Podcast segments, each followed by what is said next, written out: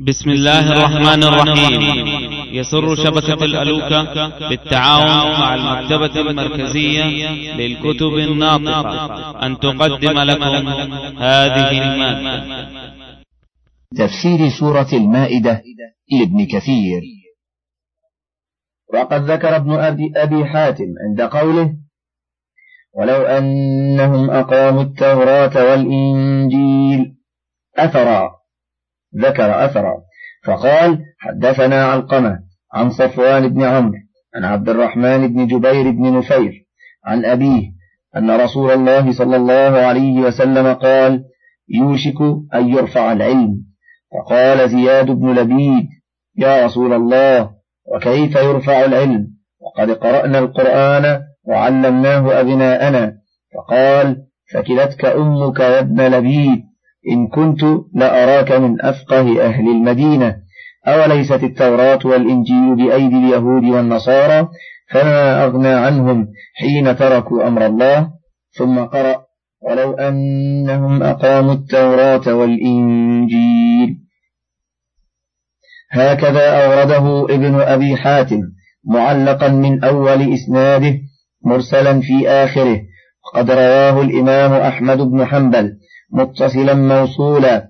فقال حدثنا وكيع حدثنا الأعمش عن سالم بن أبي الجعد عن زياد بن لبيد عن زياد بن لبيد أنه قال ذكر النبي صلى الله عليه وسلم شيئا فقال وذاك عند ذهاب العلم. قال قلنا يا رسول الله وكيف يذهب العلم؟ ونحن نقرأ القرآن ونقرئه أبناءنا. وأبناؤنا يقرؤونه أبناءهم إلى يوم القيامة. فقال فكلتك أمك يا ابن لبيد فكلتك أمك يا ابن لبيد إن كنت لأراك من أفقه رجل بالمدينة. أوليس هذه اليهود والنصارى يقرؤون التوراة والإنجيل ولا ينتفعون مما فيهما بشيء؟ هكذا رواه ابن ماجه عن أبي بكر بن أبي شيبة عن وكيع به. نحوه وهذا إسناد صحيح. وقوله تعالى منهم أمة مقتصدة وكثير منهم ساء ما يعملون. كقوله ومن قوم موسى أمة يهدون بالحق وبه يعدلون. وكقوله عن أتباع عيسى فآتينا الذين آمنوا منهم أجرهم الآية فجعل أعلى مقاماتهم الاقتصاد وهو أوسط مقامات هذه الأمة. وفوق ذلك رتبة السابقين كما في قوله عز وجل ثم أورثنا الكتاب الذين اصطفينا من عبادنا فمنهم ظالم فمنهم ظالم لنفسه ومنهم مقتصد. ومنهم سابق بالخيرات بإذن الله. ذلك هو الفضل الكبير. جنات عدن يدخلونها. الآية. والصحيح أن الأقسام الثلاثة من هذه الأمة كلهم يدخلون الجنة. وقد قال أبو بكر بن مردويه حدثنا عبد الله بن جعفر حدثنا أحمد بن يونس الضبي حدثنا عاصم بن علي حدثنا أبو معشر عن يعقوب بن يزيد بن طلحة عن زيد بن أسلم عن أنس بن مالك قال كنا عند رسول الله صلى الله عليه وسلم فقال تفرقت أمة موسى على إحدى وسبعين ملة سبعون منها في النار وواحدة في الجنة وتتفر وتفرقت أمة عيسى على ثنتين وسبعين ملة واحدة منها في الجنة وإحدى وسبعون منها في النار. وتعلو أمتي على الفرقتين جميعا واحدة في الجنة وثنتان وسبعون في النار. قالوا من هم يا رسول الله؟ قال الجماعات الجماعات. قال يعقوب بن زيد كان علي بن أبي طالب إذا حدث بهذا الحديث. عن رسول الله صلى الله عليه وسلم تلا فيه قرآنا قال ولو أن أهل الكتاب آمنوا واتقوا لكفرنا عنهم سيئاتهم ولأدخلناهم جنات النعيم. إلى قوله تعالى منهم أمة مقتصدة وكثير منهم ساء ما يعملون.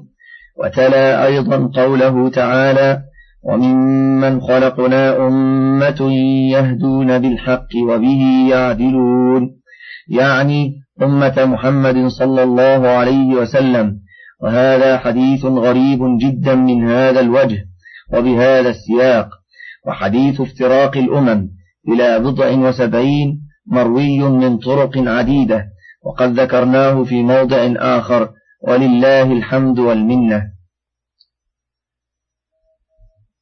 يا أيها الرسول بلغ ما أنزل إليك من ربك وإن لم تفعل فما بلغت رسالته فالله يعصمك من الناس.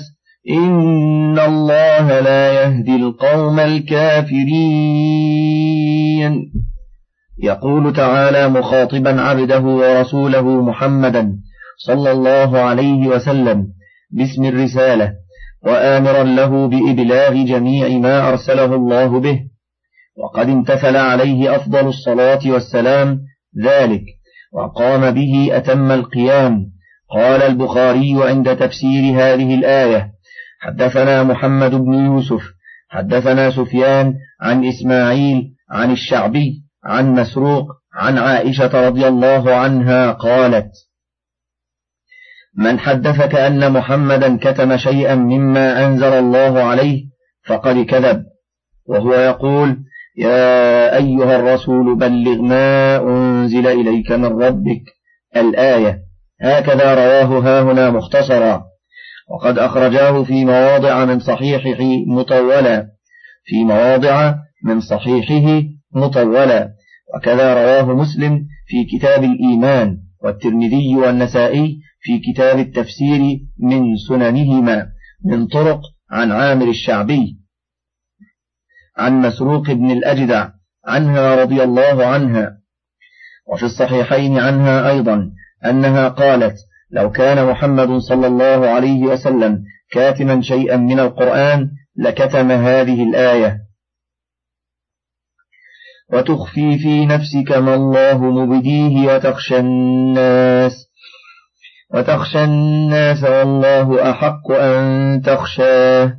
وقال ابن أبي حاتم حدثنا أحمد بن منصور الرمادي حدثنا سعيد بن سليمان حدثنا عباد عن هارون بن عنترة عن أبيه قال كنت عند ابن عباس فجاء رجل فقال له إن ناسا يأتون فيخبرون أن عندكم شيئا لم يبده رسول الله صلى الله عليه وسلم للناس. فقال ابن عباس ألم تعلم أن الله تعالى قال يا أيها الرسول بلغ ما أنزل إليك من ربك. والله ما ورثنا رسول الله صلى الله عليه وسلم سوداء في بيضاء وهذا إسناد جيد وهكذا في صحيح البخاري. من رواية أبي جحيفة وهب بن عبد الله السوائي. قال قلت لعلي بن أبي طالب رضي الله عنه هل عندكم شيء من الوحي مما ليس في القرآن؟ فقال لا والذي فلق الحبة وبرأ النسمة. إلا فهما يعطيه الله رجلا في القرآن. وما في هذه الصحيفة؟ قلت وما في هذه الصحيفة؟ قال العقل وفكاك الأسير وألا يقتل مسلم بكافر. وقال البخاري قال الزهري من الله الرسالة وعلى الرسول البلاغ وعلينا التسليم. وقد شهدت له أمته بإبلاغ الرسالة وأداء الأمانة واستنطقهم بذلك في أعظم المحافل في خطبته يوم حجة الوداع. وقد كان هناك من أصحابه نحو من أربعين ألفا كما ثبت في صحيح مسلم عن جابر بن عبد الله أن رسول الله صلى الله عليه وسلم قال في خطبته يومئذ أيها الناس إنكم مسؤولون عني فما أنتم قائلون؟ قالوا نشهد أنك قد بلغت وأديت ونصحت فجعل يرفع أصبع أصبعه إلى السماء وينكسها إليهم ويقول اللهم هل بلغت؟ قال الإمام أحمد. حدثنا ابن نمير حدثنا فضيل يعني ابن غزوان عن عكرمة عن ابن عباس قال قال رسول الله صلى الله عليه وسلم في حجة الوداع يا أيها الناس أي يوم هذا؟ قالوا يوم حرام قال أي بلد هذا؟ قالوا بلد حرام. قال فأي شهر هذا؟ قالوا شهر حرام. قال فإن أموالكم ودماءكم وأعراضكم عليكم حرام كحرمة يومكم هذا في بلدكم هذا في شهركم هذا. ثم أعادها مرارا ثم رفع أصبعه إلى السماء فقال اللهم هل بلغت مرارا؟ قال يقول ابن عباس والله لوصية إلى ربه عز وجل. ثم قال ألا فليبلغ الشاهد الغائب لا ترجعوا بعدي كفارا يضرب بعضكم رقاب بعض. وقد روى البخاري عن علي بن المديني عن يحيى بن سعيد عن فضيل بن غزوان به نحوه. وقوله تعالى وإن لم تفعل فما بلغت رسالته يعني وإن لم تؤدي إلى الناس ما أرسلتك به فما بلغت رسالته أي وقد علم ما يترتب على ذلك لو وقع. وقال علي بن أبي طلحة عن ابن عباس وإن لم تفعل فما بلغت رسالته يعني إن كتمت آية مما أنزل إليك من ربك لم تبلغ رسالته. قال ابن أبي حاتم. حدثنا أبي حدثنا قبيصة بن عقبة حدثنا سفيان عن رجل عن مجاهد قال لما نزلت يا أيها الرسول بلغ ما أنزل إليك من ربك. قال يا ربي كيف أصنع وأنا وحدي يجتمعون علي؟ فنزلت وإن لم تفعل فما بلغت رسالته. ورواه ابن جرير من طريق سفيان وهو الثوري به. وقوله تعالى والله يعصمك من الناس.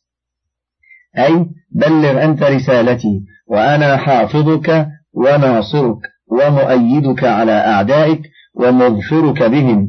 فلا تخف ولا تحزن فلن يصل أحد منهم إليك بسوء يؤذيك. وقد كان النبي صلى الله عليه وسلم قبل نزول هذه الآية يحرس. كما قال الإمام أحمد حدثنا يزيد حدثنا يحيى قال سمعت عبد الله بن عامر ابن ربيعة يحدث أن عائشة رضي الله عنها كانت تحدث أن رسول الله صلى الله عليه وسلم سهر ذات ليلة وهي إلى جنبه. قالت فقلت ما شأنك يا رسول الله؟ قال ليت رجلا صالحا من أصحابي يحرسني الليلة. قالت فبين أنا على ذلك إذ سمعت صوت السلاح. فقال من هذا؟ فقال أنا سعد بن مالك. فقال ما جاء بك؟ قال جئت لأحرسك يا رسول الله. قالت فسمعت غطيط رسول الله صلى الله عليه وسلم في نومه. أخرجاه في الصحيحين من طريق يحيى بن سعيد الأنصاري به.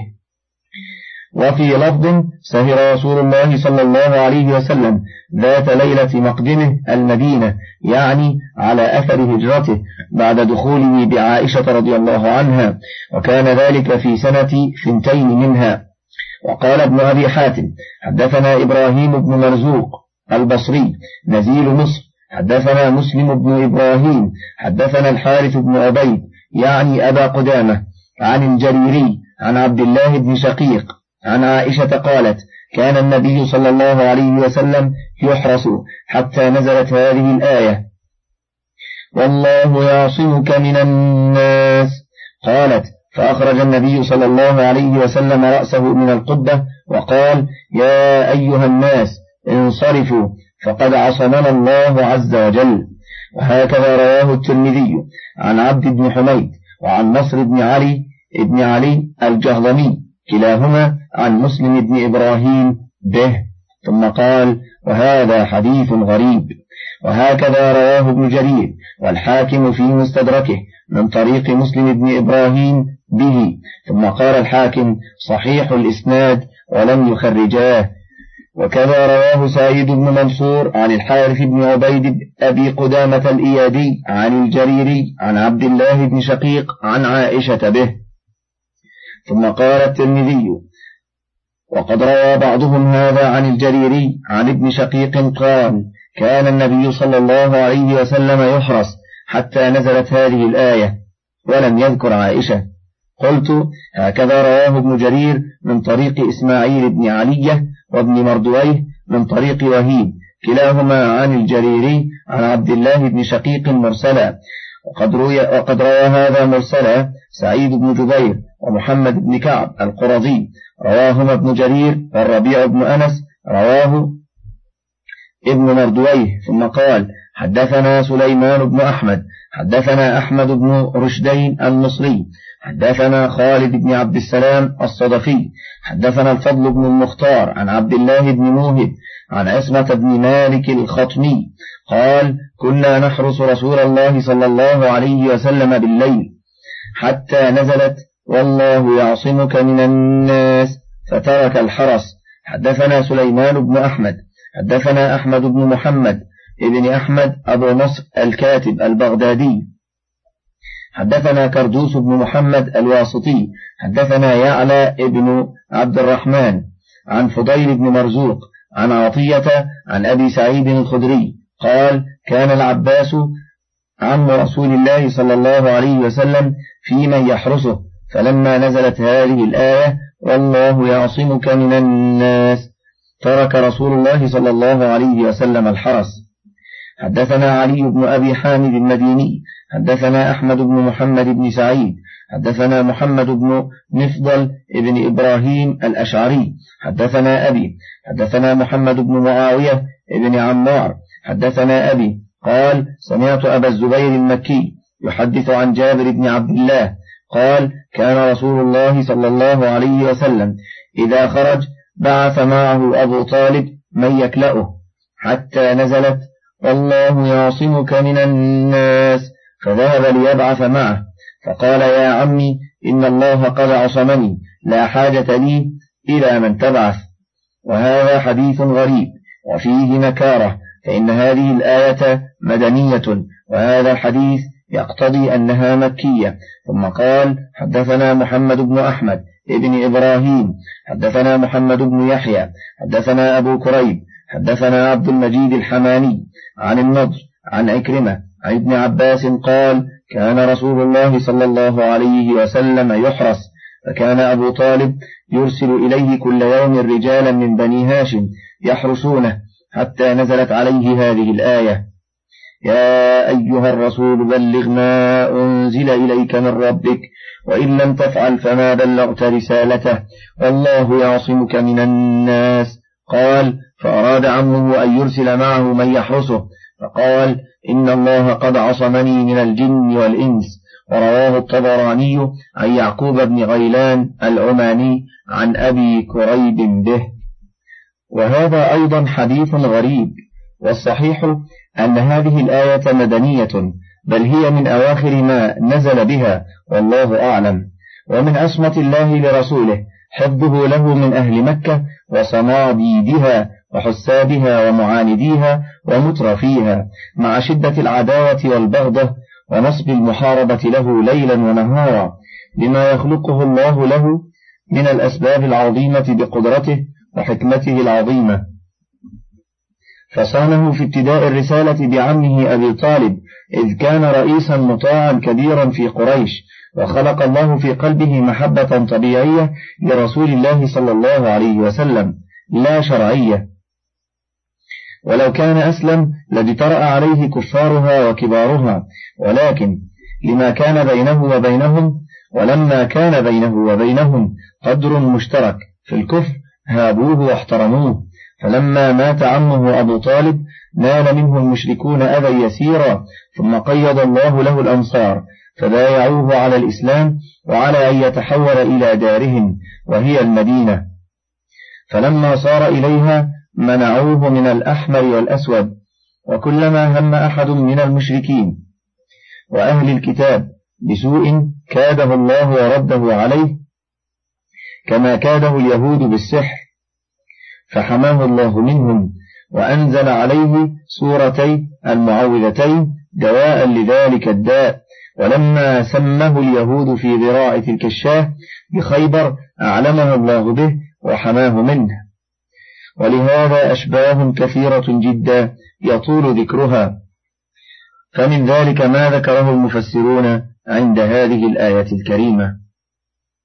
قال أبو جعفر بن جرير حدثنا الحارث حدثنا عبد العزيز حدثنا أبو معشر عن محمد بن كعب القرظي وغيره قالوا كان رسول الله صلى الله عليه وسلم إذا, إذا نزل منزلا اختار له أصحابه شجرة ظليلة فيقيل تحتها فأتاه أعرابي فاخترط سيفه ثم قال من يمنعك مني؟ فقال الله عز وجل فرعدت يد الأعرابي وسقط السيف منه. وضرب برأسه الشجرة حتى انتفر دماغه فأنزل الله عز وجل والله يعصمك من الناس وقال ابن أبي حاتم حدثنا أبو سعيد أحمد بن محمد ابن يحيى ابن سعيد القطان حدثنا زيد بن الحباب حدثنا موسى بن عبيدة حدثني زيد بن أسلم عن جابر بن عبد الله الأنصاري قال لما غزا رسول الله صلى الله عليه وسلم بني أنمار نزل ذات الرقاع بأعلى نخل فبين هو جالس على رأس بل بئر قد دل رجليه. فقال الحارث من بني النجار لأقتلن محمدا. فقال له أصحابه كيف تقتله؟ قال أقول له أعطني سيفك فإذا أعطانيه قتلته به. قال فأتاه فقال يا محمد أعطني سيفك أشيمه فأعطاه إياه فرعدت يده حتى سقط السيف من يده. فقال رسول الله صلى الله عليه وسلم حال الله بينك وبين ما تريد. فأنزل الله عز وجل يا أيها الرسول بلغ ما أنزل إليك من ربك وإن لم تفعل فما بلغت رسالته والله يعصمك من الناس. وهذا حديث غريب من هذا الوجه وقصة غورث بن الحارث مشهورة في الصحيح وقال أبو بكر ابن مردويه حدثنا أبو عمرو ابن أحمد بن محمد بن إبراهيم حدثنا محمد بن عبد الوهاب حدثنا آدم حدثنا حماد بن سلمة عن محمد بن عمرو عن أبي سلمة عن أبي هريرة قال كنا إذا صحبنا رسول الله صلى الله عليه وسلم في سفر تركنا له أعظم شجرة وأظلها فينزل تحتها فنزل ذات يوم تحت شجرة وعلق سيفه فيها فجاء رجل فأخذه فقال يا محمد من يمنعك مني؟ فقال رسول الله صلى الله عليه وسلم الله يمنعني منك ضع السيف. فوضعه فأنزل الله عز وجل والله يعصمك من الناس. وكذا رواه أبو حاتم ابن حبان في صحيحه عن عبد الله بن محمد عن إسحاق بن إبراهيم عن المؤمل بن إسماعيل عن حماد بن سلمة به.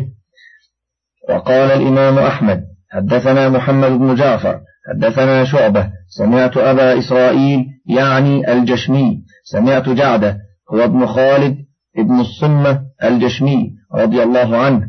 قال سمعت النبي صلى الله عليه وسلم رأى رجلا سمينا.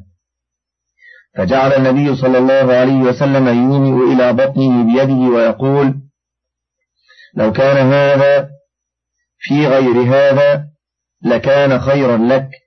قال وأتي النبي صلى الله عليه وسلم برجل فقيل هذا أراد أن يقتلك.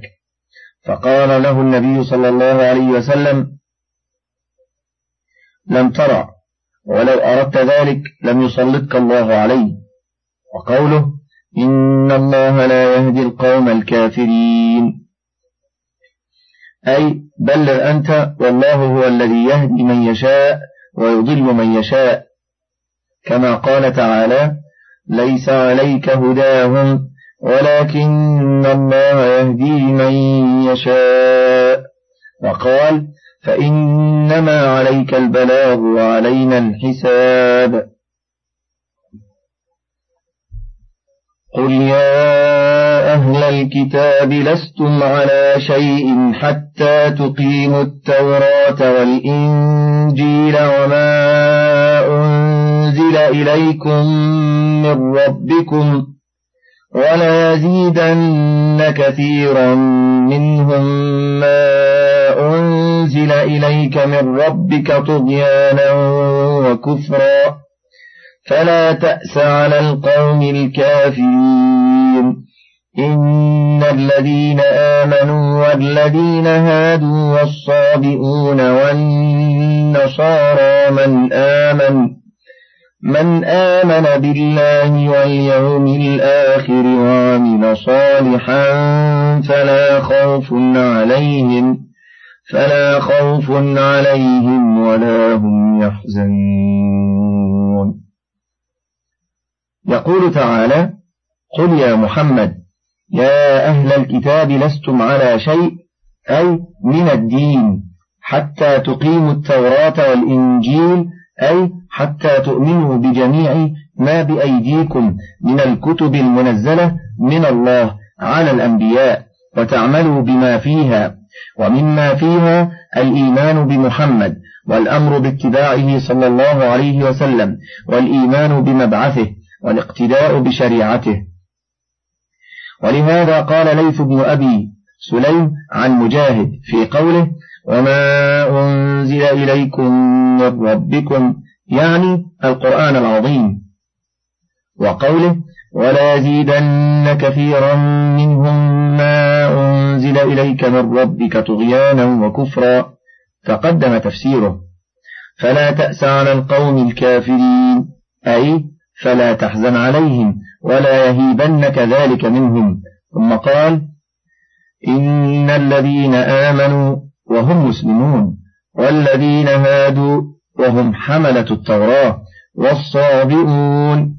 لما طال الفصل حسن العطف بالرفع والصابئون طائفة من النصارى والمجوس ليس لهم دين قاله مجاهد وعنه من اليهود والمجوس. وقال سعيد بن جبير من اليهود والنصارى وعن الحسن والحكم إنهم كالمجوس. وقال قتادة هم قوم يعبدون الملائكة ويصلون إلى غير القبلة ويقرؤون الزبور. وقال وهب بن منبه هم قوم يعرفون الله وحده وليست لهم شريعة يعملون بها ولم يحدثوا كفرا. وقال ابن وهب أخبرني ابن أبي الزناد عن أبيه قال الصابئون هم قوم مما يلي العراق وهم بكوثا وهم يؤمنون بالنبيين كلهم ويصومون كل سنة ثلاثين يوما ويصلون إلى اليمن كل يوم خمس صلوات وقيل غير ذلك. وأما النصارى فمعروفون وهم حملة الإنجيل. والمقصود أن كل فرقة آمنت بالله وباليوم الآخر وهو الميعاد والجزاء يوم الدين وعملت عملا صالحا ولا يكون ذلك كذلك حتى يكون موافقا للشريعة المحمدية بعد إرسال صاحبها المبعوث إلى جميع الثقلين. فمن اتصف بذلك فلا خوف عليه فلا خوف عليهم فيما يستقبلونه ولا على ما تركوا وراء ظهورهم ولا هم يحزنون. وقد تقدم الكلام على نظيرتها في سورة البقرة بما أغنى عن إعادته ها هنا.